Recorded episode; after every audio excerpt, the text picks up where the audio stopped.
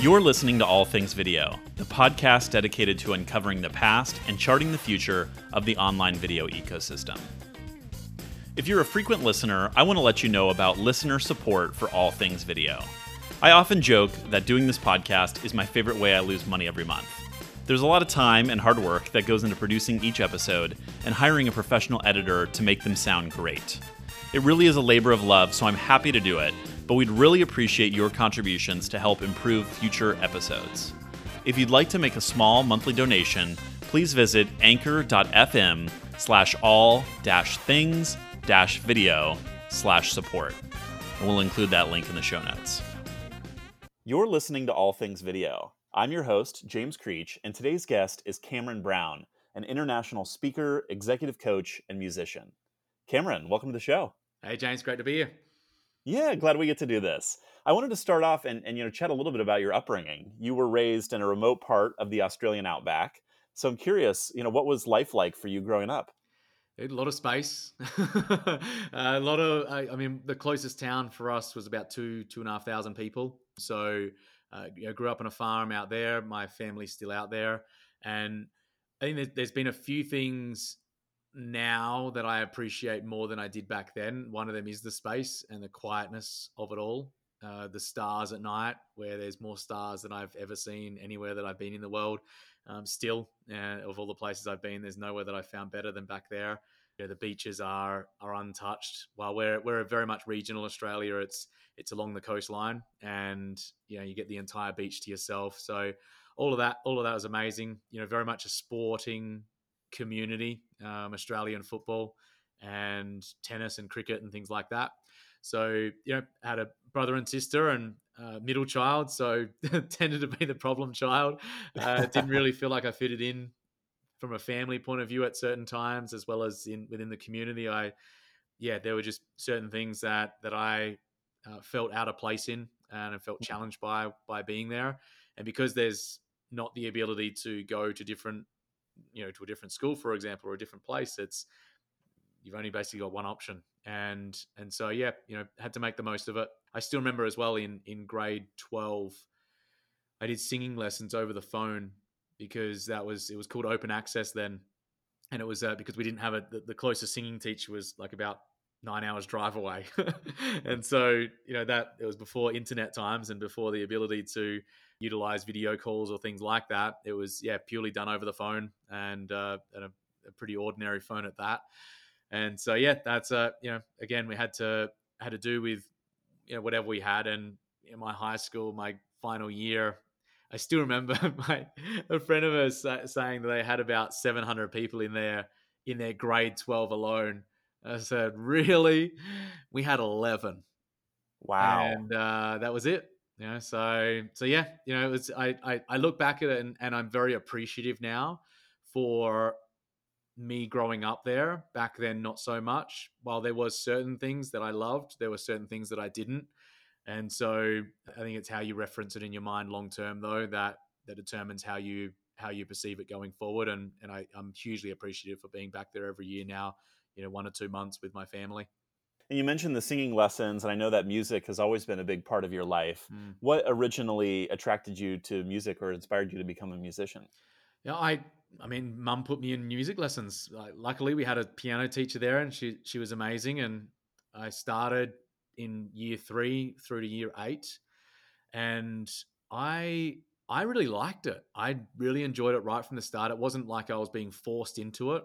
I think I, there were a couple of times earlier than that year level where personally uh, my aunt had a piano up in her house for example. We had a piano in our house at home. And so there was there was that around. And then yeah i really took to it. I learned for five years. And after those five years i had a there was a pretty challenging time for me personally where i stopped playing. I felt like something happened at, with one of the students at school. Minor thing looking back on it, but it was a it was a major thing for me because I I stopped music altogether. I didn't think it was cool anymore, and fitted into what somebody else's definition of what cool was. And mm. in the process, that I I completely lost myself. I was depressed. I was uh, didn't want to be here anymore. I I didn't feel like I belonged. And you know, the one thing that I felt like I had a sense of belonging in and like I felt my place in the world, I I lost sight of completely. And and it wasn't until a couple of years ago, two or three years ago, that I realized that the correlation between the really challenging time that I had in my teenage years, because it was about 13 to 15 years of age, and the correlation between that and me stopping music was so in sync. And I didn't know that. And it was a, it's a, been a beautiful lesson for me now in my life of the, the moment that you fall out of alignment with what you're really wanting to experience and make other people happy is the moment that you lose sight of what makes you happy and what allows you to experience fulfillment. And so, yeah, it was a, a very powerful lesson. Luckily, I'm still here and and uh, didn't do something stupid. And yeah, it's uh, have, have been able to learn from it as a result of that. So I'm curious how you tackled those issues and how you helped resolve them for yourself and, and then you know parlayed that into a career in which you could help others navigate the same sorts of challenges mm. I mean back then i had no idea what i was doing because the unfortunate thing is, is that what i know now which is things around emotional intelligence for example are simply not being taught in schools. They're not part of the curriculum. And and for me i i think that's criminal to be honest um, especially with today's day and age and things like technology. Social media can be an amazing tool but if you give something that's addictive to somebody who doesn't know why it's addictive and how to adapt their behavior, they're going to have some challenges. And back then, I, I, I didn't know why I was feeling the way that I was feeling. I didn't know why I didn't feel like I belonged or why I didn't love myself, why I didn't appreciate myself, why I didn't respect myself. I had no idea because there was just no education around that.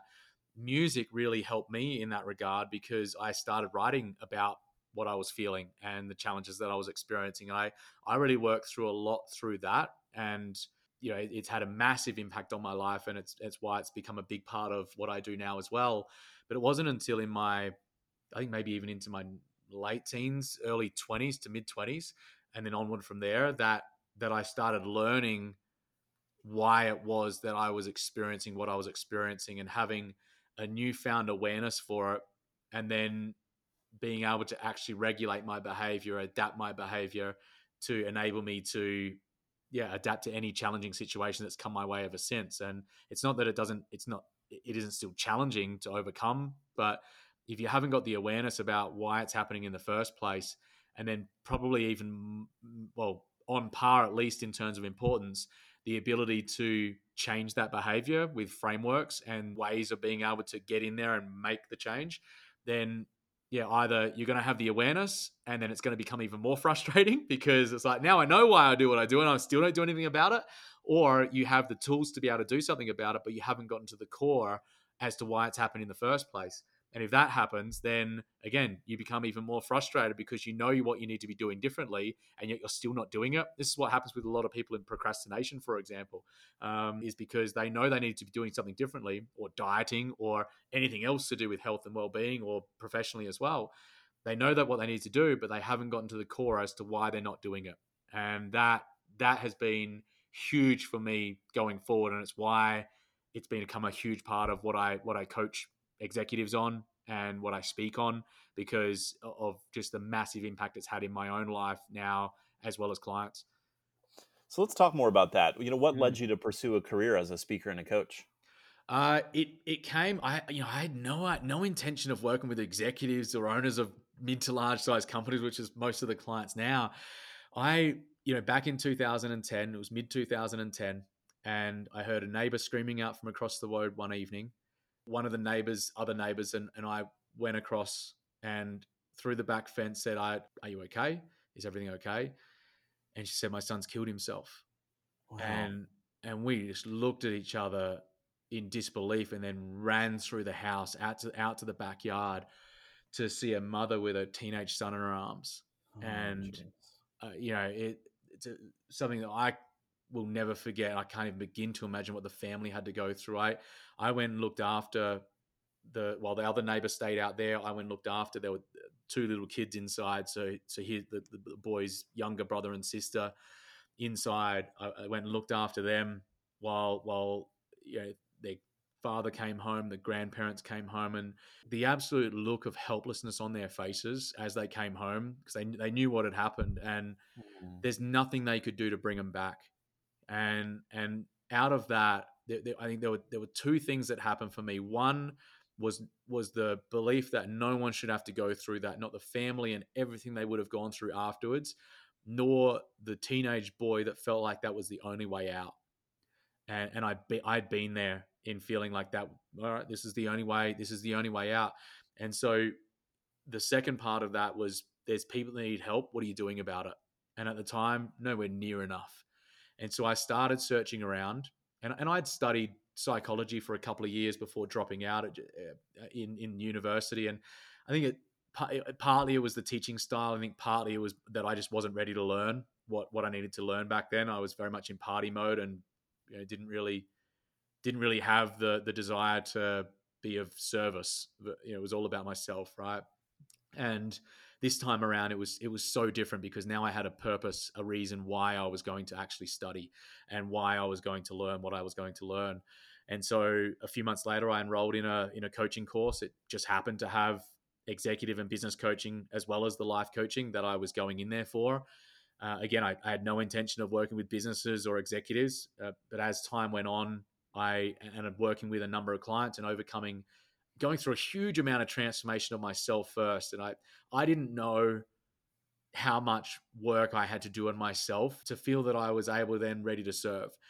And through that, I, I had worked with, I started working. There was, it was one really small business owner, like a solo operator right at the start who came to me for help for his personal stuff and and business grew and i started to see the correlation between emotional intelligence and business and mm. the ability to inspire, the ability to increase performance, the ability to increase uh, financial results as well. And and that that got me really fascinated because as I became more and more passionate and and well versed in business and developed a team, then I yeah I grew a big big soft spot for it. Yeah, um, that you know these businesses the big, biggest personal development journey you'll ever go on. it's uh, you know because you're faced with your own fears uh, before you're selling other people's stuff, but now you're selling yourself, and you've got to go overcome all these kinds of challenges. And so, helping those kinds of people who are going through that those kinds of challenges is something that I've become really really passionate about. And in addition to that, helping them go through the challenges that they're experiencing personally as well. Um, so yeah, that, that's how it got there, and and speaking's been an extension of that and being able to use a grand piano on stage and blend the the passion that I have for music and the the impact I want to make from a coaching and training point of view. Uh, being able to now have a, a, grand piano on stage for the keynotes that I deliver is a pretty cool experience.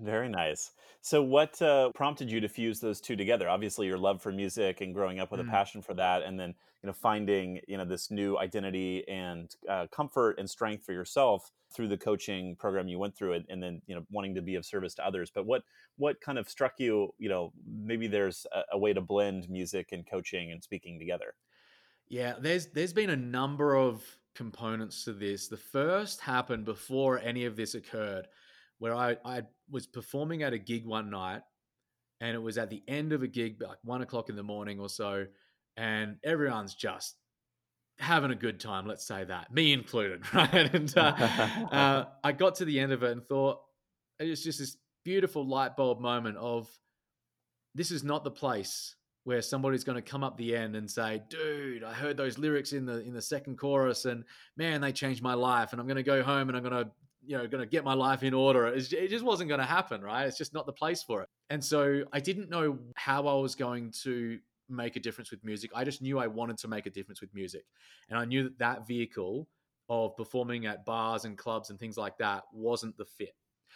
I didn't know what it was, but I knew it wasn't a fit. So it had me curious about what that might be then when I started the coaching course, I, I I knew right away that I wanted to somehow infuse music into the into the work that I was going to do. Again, I had no idea how to make that a commercially viable piece versus it just being a creative idea.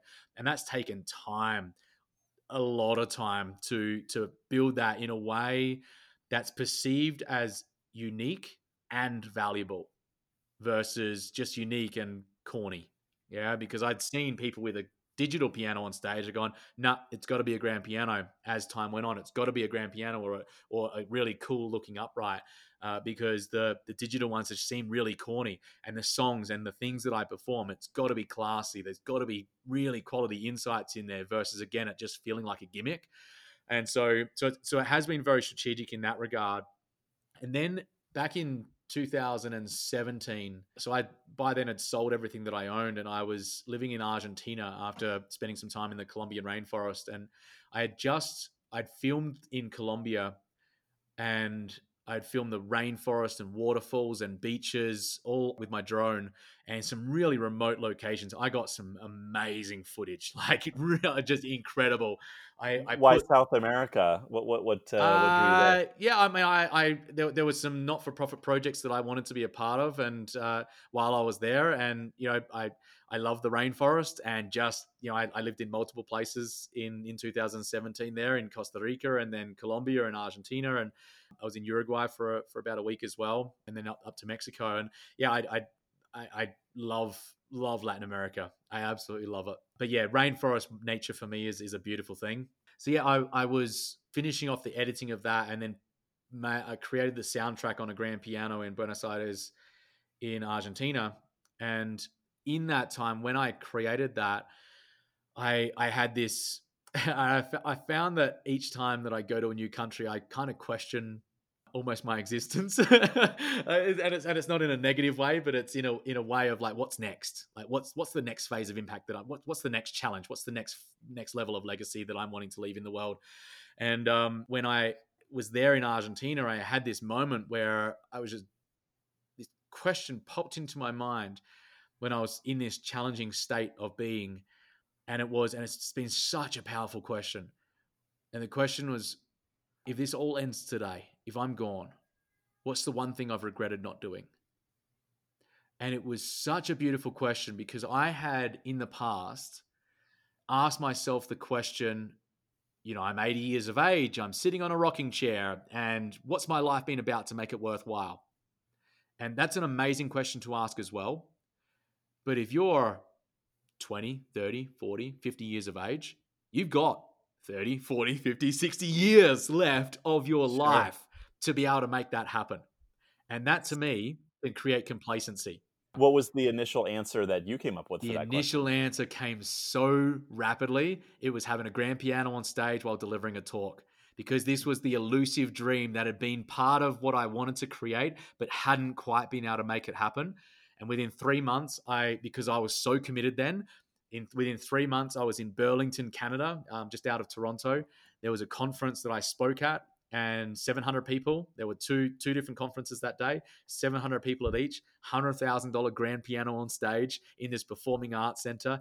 Huge screen on the back backdrop, featuring all of you know the footage that I'd captured of Colombia while I performed the songs live on stage and delivered a talk on impact. And it was outstanding to have that first one come true, to see what's happened in the aftermath of that and the opportunities that have developed from there. As time's gone on, it's been it's become a great point of difference now. And, and I'm now, you know, utilizing that in in more unique and powerful ways and and continuing to ask myself how can i challenge what's possible? Whether it's videos that we're creating music videos video on stage as well as music and having in-ear monitoring synced up so that people get an experience they wouldn't get otherwise. It's about now really really challenging what's possible because i've now i i, I know that it's a uh, it's a workable model and a sustainable model. And i'm curious you know how has social media shaped the way that you build and manage your business Oh, it's been huge, man.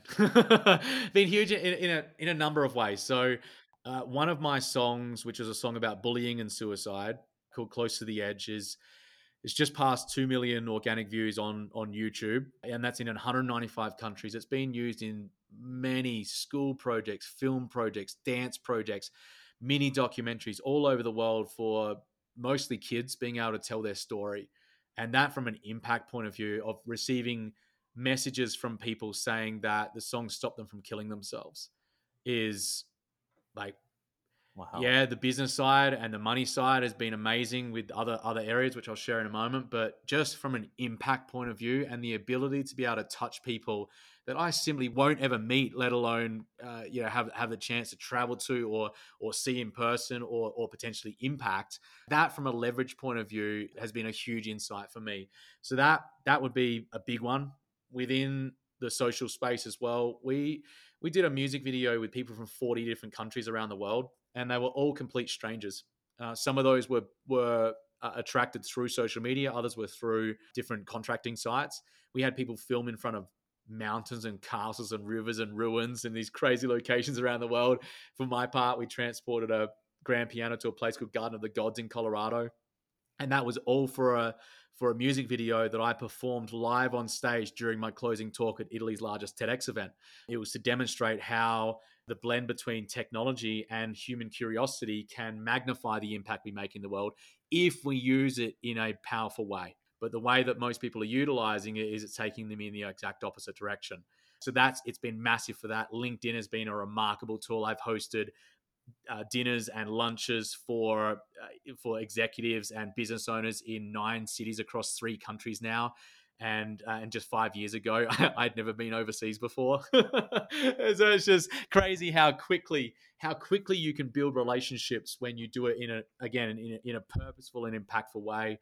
It's uh, yeah, uh, social is is a remarkable tool, and that's exactly what it is. It's a tool to be able to magnify your impact. And if you utilize it in that way, it can be a remarkable tool. If you don't, then it can be a really detrimental one.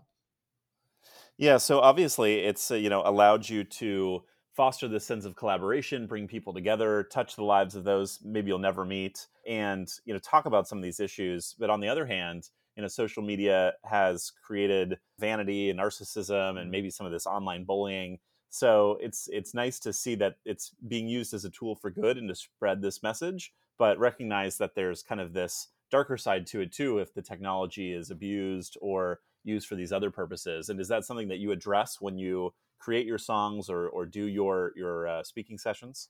Yeah, it, depends on the talk that I'm booked for and and the certain topic that I'm writing about when it comes to a piece of music. So there, there was a, a song that I wrote called Our Modern Connection, which is exactly about that. Um, it's it's about this this disconnection that that many of us are experiencing. You know, in a, in a world that's kind of more connected yet more disconnected, and and getting back to yeah, the final the final lyrics are are about you know finding what it what it really is about, which is about love for self, and then everything else becomes an extension of that. So, yeah, within the lyrics, there are absolutely multiple songs that I've that I've written now that are about that and then yeah within the within the speaking engagements absolutely when the topic is there uh, i just got back from giving a, a major talk in uh, on the coast in mexico at this beautiful resort. Conversation absolutely came up around that. And so yeah it's a hugely important piece. And you know i, I believe it should be a compulsory i think i mentioned earlier compulsory subject in schools uh, around emotional intelligence within schooling systems. It's uh, i think there's, there's multiple responsibilities that have to occur. It's got to be from a governmental point of view, it's got to be schooling systems, universities, companies, the companies that are actually making the products themselves, the people that are actually utilizing it, and parents as well. There are so many different facets to this. To, to blame simply a social media company that it's your fault. It's like, well, they're they're a company. they're, they're, they're, it's it's like saying you need to stop making your food taste so good. That's uh, that's that's not what a company does. Like a company is mm-hmm. there to make profit. That's at the end of the day, that's what it is. Yes, yes, it is to make impact as well. But at the end of the day, that's that's what a company is is there for. It's for that to survive. They need people coming back to it, but they need people utilizing it in a more purposeful way again. So that again, I I still utilize all the you know a lot of the platforms and utilize them a lot, but then I utilize time away from them as well.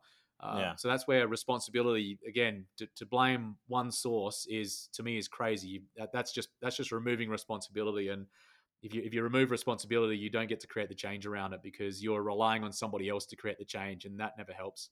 Now you you mentioned LinkedIn for kind of the business side of the work mm. that you mm. do, but I'm curious, you know, what other platforms have been impactful for you to to reach and engage your audience?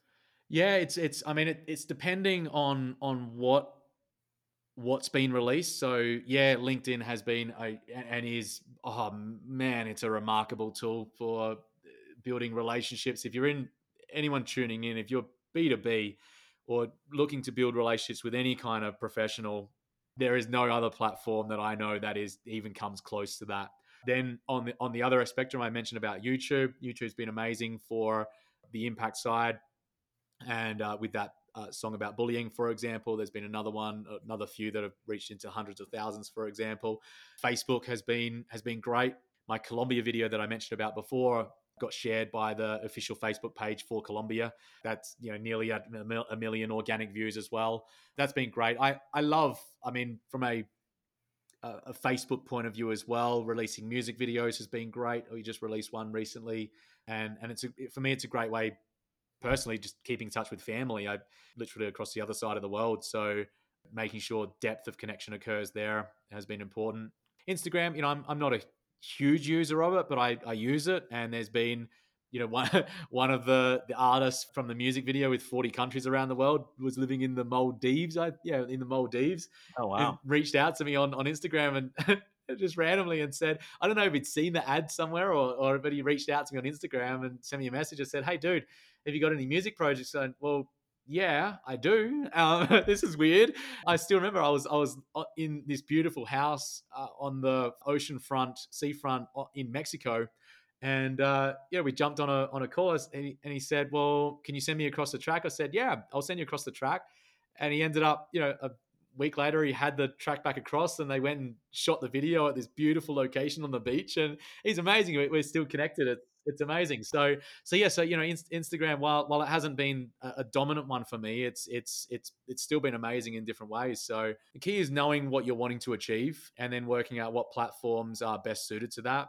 There's people that say you got to be on every single platform. I don't I don't really agree with that because it comes down to what's going to give you the most to me the, the most amount of leverage in the in the least amount of time. Uh, uh-huh. Uh, yeah, yeah, you can get on every, every platform and maybe maybe uh, repurpose the content, but for me, from a I get for example from a business point of view, uh, the insane amount of business comes from LinkedIn. Uh, we met on LinkedIn, didn't we?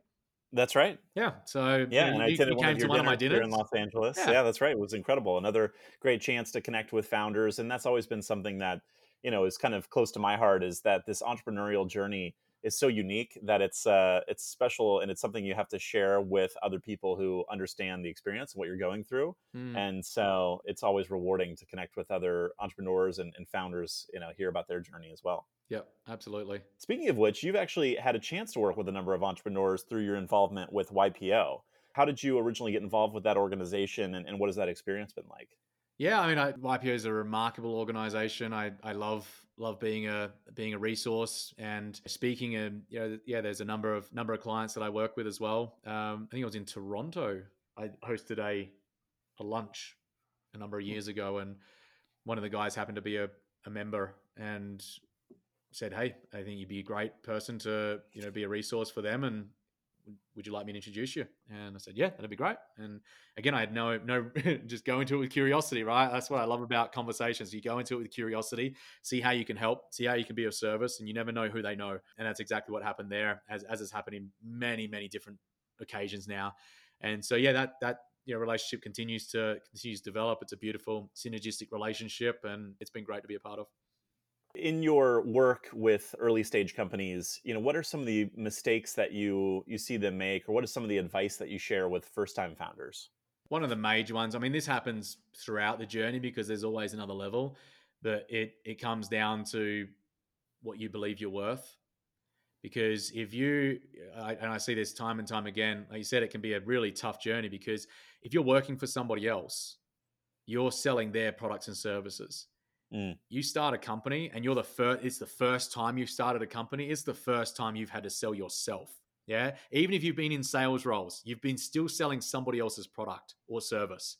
Now it's you, right? And uh, I, I, had no idea that that was the case when I first went into business. And, and all of a sudden, you're faced with all these kinds of fears. It could be imposter syndrome. It could be the fear of not being good enough. It could be the fear that you know that your products aren't aren't cut out for it. That somebody else is better than you. Comparison to other people. All of these emotional components and behavioral components that come up and rear their ugly heads when you're exposing yourself to those situations in terms of starting a company, that can be, you know, it can be when it comes to marketing, it can become when it's when it's sales, when it comes to hiring people. And if you don't overcome that, then you are setting yourself up for a really rough ride a really, really rough ride because you can have all the sales processes, all the different systems in place that you like.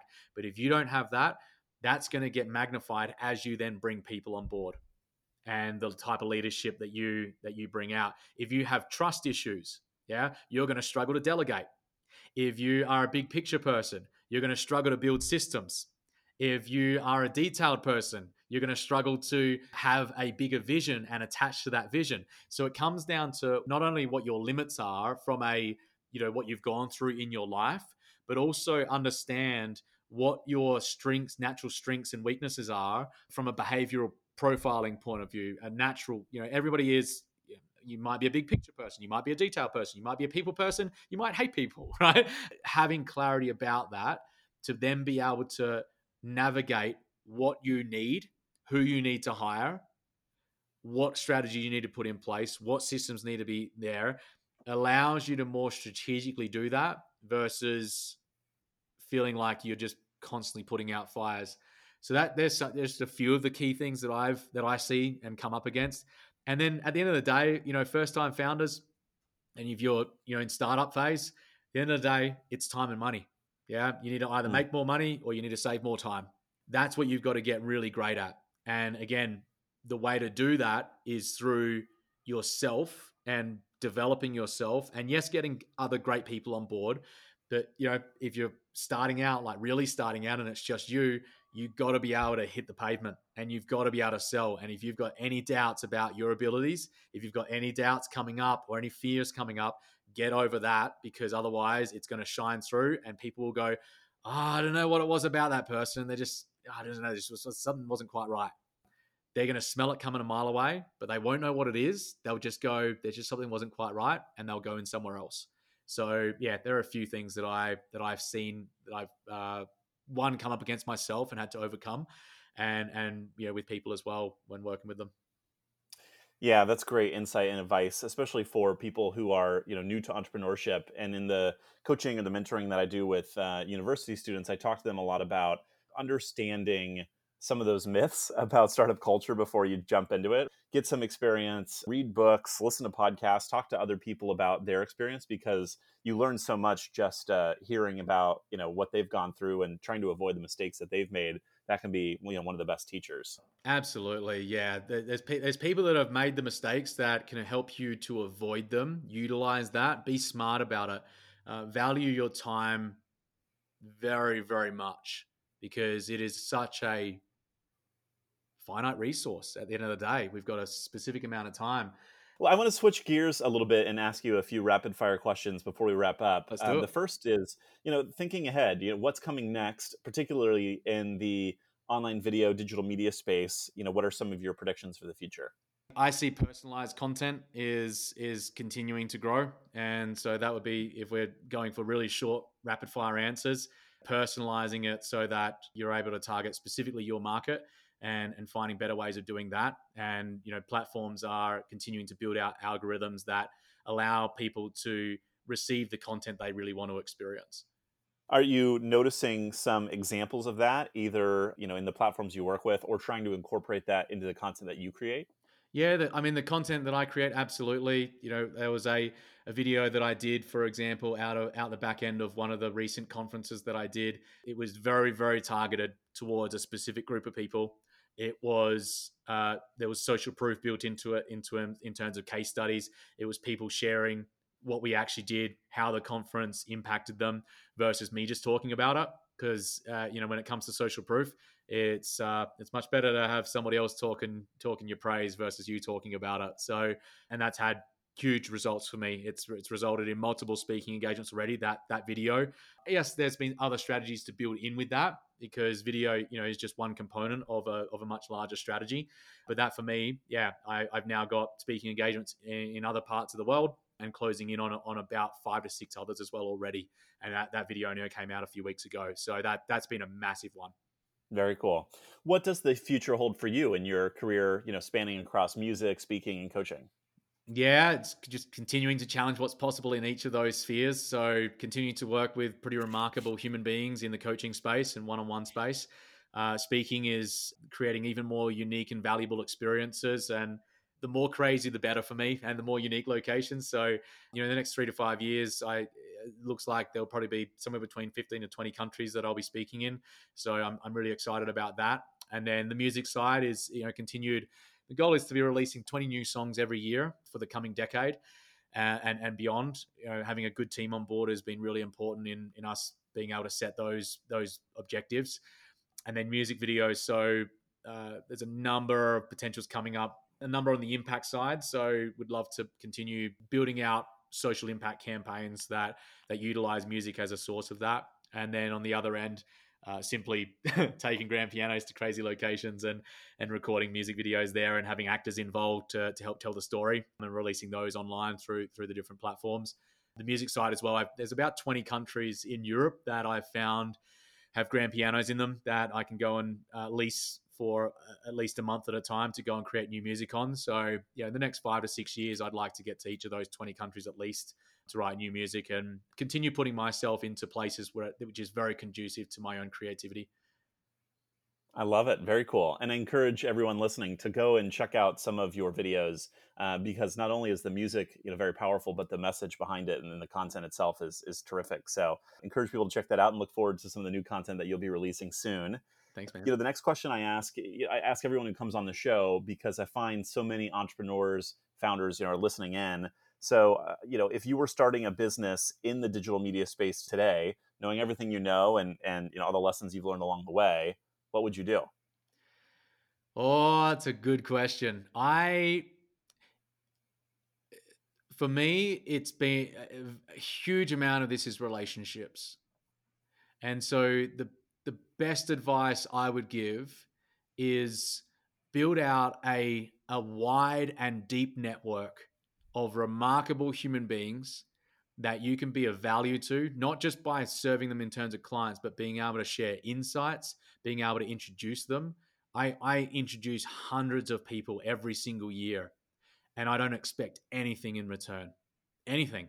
I know I'm going to receive in return from somewhere, but I don't need it and that that has been that's been the secret sauce for me all the other stuff can flow but at the end of the day if relationships are so incredibly important and valuable and if you can build out and genuinely it's this isn't just networking oh i'm going to switch some business cards.